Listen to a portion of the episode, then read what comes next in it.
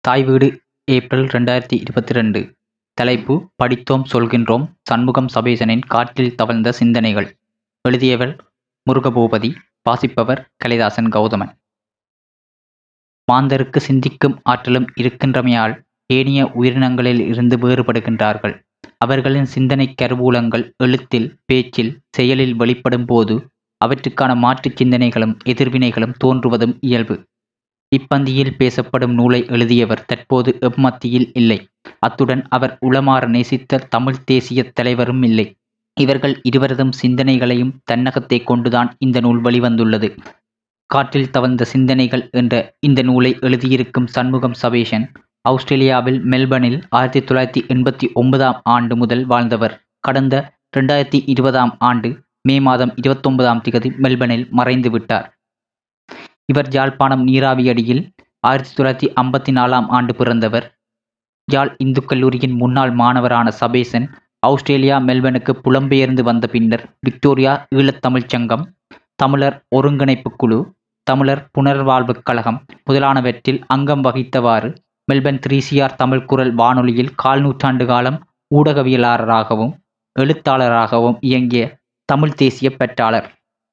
த்ரீசிஆர் தமிழ் தமிழ்குரல் வானொலியில் தங்கு தடையின்றி வாரந்தோறும் அரசியல் விமர்சன கட்டுரைகளை எழுதி தனது குரலிலேயே ஒளிபரப்பினார். அவ்வாறு எழுதி ஒளிபரப்பிய ஆக்கங்கள் நூற்றுக்கணக்கானவை. அவற்றையெல்லாம் மீண்டும் செம்மைப்படுத்தி தொகுத்து வெளியிட விரும்பியிருந்த சபேசன் அதனை சாத்தியமாக்காமல் விடைபெற்று விட்டார். ஈழப்போர் காலத்திலும் அதன் முடிவின் பின்னரும் பல நூல்கள் கவிதைகள் சிறுகதை நாவல் ஆய்வு சுயசரிதை முதலான வடிவங்களில் தமிழ் சிங்கள ஆங்கில மொழிகளில் வந்துவிட்டன.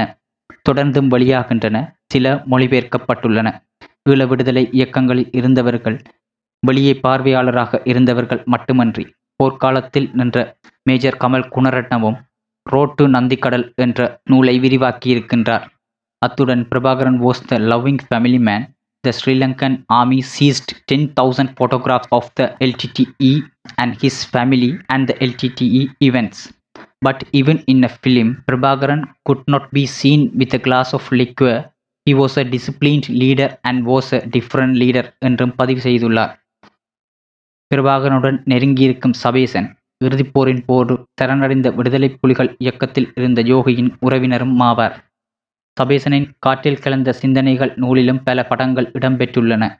இவற்றில் சில மேஜர் கமல் குணரட்ன குறிப்பிடும் அவர்களது படையினர் தேடி எடுத்த ஏராளமான படங்களின் தொகுப்பிலும் இருக்கலாம். சபேசனின் நண்பரும் எழுத்தாளரும் தமிழக அரசியல் பிரமுகரும் ஆன திராவிடர் இயக்க தமிழர் பேரவையின் தலைவர் முனைவர் சூபா வீரபாண்டியனின் அணிந்துரையுடன் வெளியாகியிருக்கும் இந்நூல் ஐந்து பிரிவுகளை கொண்டிருக்கின்றது. நூலாசிரியரின் நாட்குறிப்பு அவர் மெல்பர்ன் த்ரீ சிஆர் தமிழ்குரல் வானொலியில் நிகழ்த்திய அரசியல் சார்ந்த உரைகள் கலை இலக்கியம் சமூகம் சார்ந்த பதிவுகள் அவர் நேசித்த இந்திய சுதந்திர போராட்டத்தில் ஈடுபட்டு மரண தண்டனை பெற்ற பகத்சிங் ஈழப் போராட்டத்தில் உண்ணாவிரதம் இருந்து உயிர் துறந்த திலீபன் மெல்பனில் இயற்கை மரணம் எய்திய மாமனிதர் தில்லை ஜெயக்குமார் கொழும்பில் சுடப்பட்டு கொலை உண்ட குமார் பொன்னம்பலம் ஆகியோர் பற்றிய ஆக்கங்கள் முதலானவற்றோடு ஒளியில் எழுதுதல் என்ற பிரிவில் பல முக்கியமான ஒளிப்படங்களும் இந்நூலில் இடம்பெற்றுள்ளன. இவற்றையெல்லாம் சீராக தொகுத்து சபேசனின் கனவை அவரது மறைவுக்கு பின்னர் நூலாக வெளியிட்டு நனவாக்கியுள்ளார். மனைவி திருமதி சிவமலர் சபேசன். இந்நூலில் சபேசனின் நாட்குறிப்பில் இருந்து என்ற பிரிவில் இடம்பெற்றுள்ள செய்திகள் பிரபாகரன் பற்றி நாம் அறியாத சில பக்கங்களை பேசுகின்றன. சபேசன் எழுதுகிறார் எனது வாழ்நாளில் மறக்க முடியாத நாட்கள் என்று குறிப்பிடுவதானால் அவை தேசிய தலைவருடன் உரையாடிய நாட்கள்தான் அந்த கணங்கள் மறக்க முடியாதவை. ஒருமுறை அவருடனான சந்திப்பின் போது அவர் நிகழ்த்திய மாவீரர் தின உரையில் சில தவறுகள் இருக்கின்றன என்று சுட்டி காண்பித்தேன் அதற்கு அவர் சில தவறுகள் இல்லை சபேசன் இன்னும் கூர்ந்து பார்த்தால் பல தவறுகள் இருப்பது புலப்படும் என்றார். குறிப்பிட்ட மாவீர தின உரையை ஒப்புநோக்கியவர் தான் கண்டுபிடிக்காத தவறுகளை நீர் எவ்வாறு கண்டுபிடித்தீர்? என கேட்டதும் நீங்கள் எழுத்துப்பிழைகளைத்தான் பார்த்திருப்பீர்கள் ஆனால் நான் கருத்துப்பிழையை தான் கண்டுபிடித்தேன் எனச் சொன்னேன். அதை கேட்டதும் தலைவர் சபேசன் நீங்கள் மேலும் ஆழமாக பார்த்தால் மேலும் சில பிழைகளை கண்டுபிடிப்பீர்கள் என்றார். அத்துடன் ஏனைய இயக்க பொறுப்பாளர்களிடத்தில் சபேசன் வித்தியாசமாக சிந்திப்பவர். அவரது சிந்தனைகளையும் உள்வாங்கிக் கொள்ளுங்கள் என்று தலைவர் சொன்னார். மற்றும் ஒரு சந்தர்ப்பத்தில் சபேசனின் உரைகள் ஐபிசி வானொலியில் ஈழத்தின் நேரம் காலை நாலு மணிக்கு ஒளிபரப்பாகும். அதனை அனைவரும் தவறாமல் கேட்க வேண்டும். நானும் அதனை கேட்பதுண்டு என்று இயக்கத்தினருக்கு சொன்னார். தலைவர் அவ்வாறு சொன்னதும் எனக்கு சற்று பதட்டமாகிவிட்டது. எனது உரையை தலைவரும் செவிமடுப்பதனால் இனிமேல் நானும் மிகுந்த கவனத்துடன் பொறுப்புடனும் உரைகளை எழுத வேண்டும் என்று மனதுக்குள் தீர்மானித்துக் கொண்டேன். தலைவர் எனக்கு எழுதிய ஒரு மடலில் உங்கள் விடுதலைப் பணி தொடர வாழ்த்துக்கள் என்று எழுதியிருந்தார். அதற்கு நான் விடுதலை பணி சிறக்க என்று எழுதியிருக்கலாமே என்று கேட்டதும் அவர் அதற்கு சிரித்துவிட்டு நீங்கள் சபேசன் விடுதலைப் பணியை சிறப்பாகத்தான் செய்கிறீர்கள். ஆனால் தொடர்ந்து செய்வதுதான் சிரமம். எங்கட ஆட்களை உங்களை தொடர்ந்து விடுதலை பணி செய்ய விட மாட்டார்கள் என்றார். அவர் சொன்னது சரிதான். தீர்க்க தரிசனமான கூற்றுத்தான். தலைவர் போன பிறகு என்னை விடுதலை பணி செய்ய விடாமல் பலர் தடுத்து விட்டார்கள். நான் வன்னியில் நின்ற நாட்களில் ஒரு நாள் இயக்க பொறுப்பாளர்களின் கூட்டத்திற்காக ஒரு கூட்டத்தில் குழுமியிருந்தோம். நானும் நிதிக்கு பொறுப்பானவரும் உரையாடிக் கொண்டிருந்தோம். அப்போது தலைவர் அக்கூட்டத்திற்குள் பிரவேசித்தார். நாம் அதனை கவனிக்கவில்லை. ஏனியோர் மரியாதையின் நிமித்தம் எழுந்து நின்றனர். தலைவர் இம்மருகில் வந்து அறிவாளிகள் என்றால் ஒன்றாகத்தான் இருப்பீர்களோ? என்றார். அவருடனான சந்திப்பு ஆரம்பமானது. கேள்விகளை கேளுங்கோ என்றார். அதற்கு நான் என்னத்தை கேட்கிறது? உங்களிடம் கேட்கவிருந்த கேள்விகளை எழுதப்பட்டிருந்த கொப்பிகளை உங்களோட பொடியன்கள் சிலர் எடுத்துக்கொண்டு போட்டார்கள் என்றேன். உடனே தலைவர் வெளியே சென்று பொடியலை உள்ளே அழைத்தார். அவர்கள் ஓடோடி வந்தார்கள். ஏனடா சபேசன் அன்னையோட முண்டுரியல் அவருடைய உடைமைகளை அவரிடமே கொடுத்து விடுங்கள் என்றார். அதன் பின்னர் தான் தலைவரிடம் நான் கேள்விகள் கேட்டேன். அதன் பின்னர் இயக்கப்பொடிகள் ஒருவர் கூட என்னை நெருங்காமல் மரியாதையாக நடத்தினர். வன்னியில் தலைவருடன் நின்ற நாட்களில் அவரே சமைத்து கொண்டு வந்த உணவை எனக்கு பரிமாறினார்.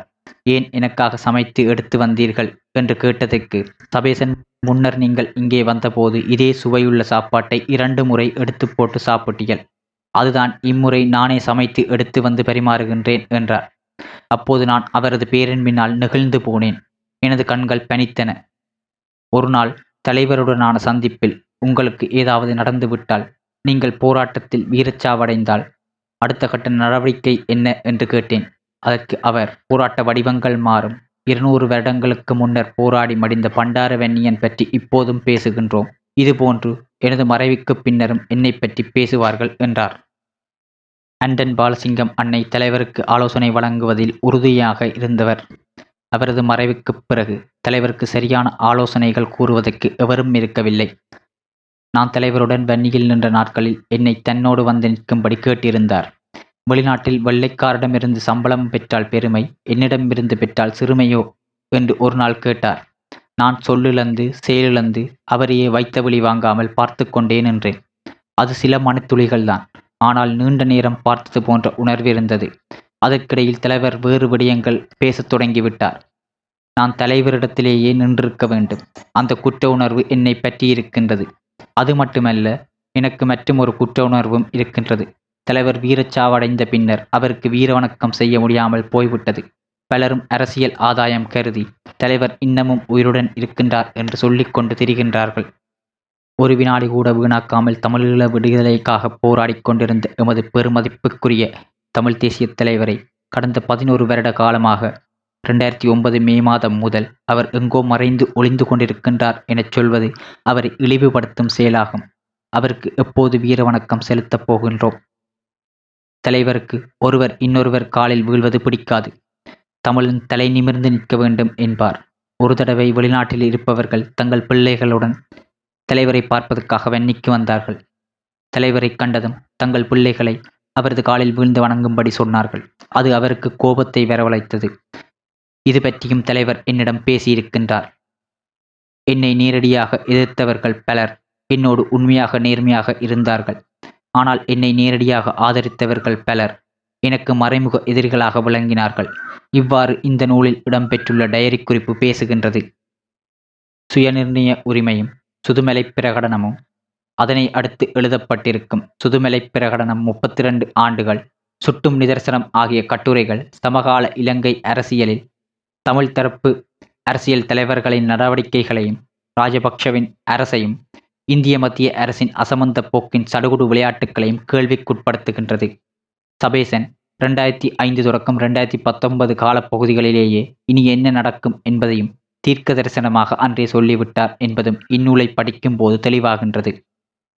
சபேசனின் மறைவுக்கு பின்னர் அவரது கனவை நனவாக்கியிருக்கின்றார் திருமதி சிவமலர் சபேசன் தமிழ்நாடு காலச்சுவடு பதிப்பகத்தின் ஏற்பாட்டில் சுதர்சன் புக்ஸ் இந்நூலை பதிப்பித்துள்ளது.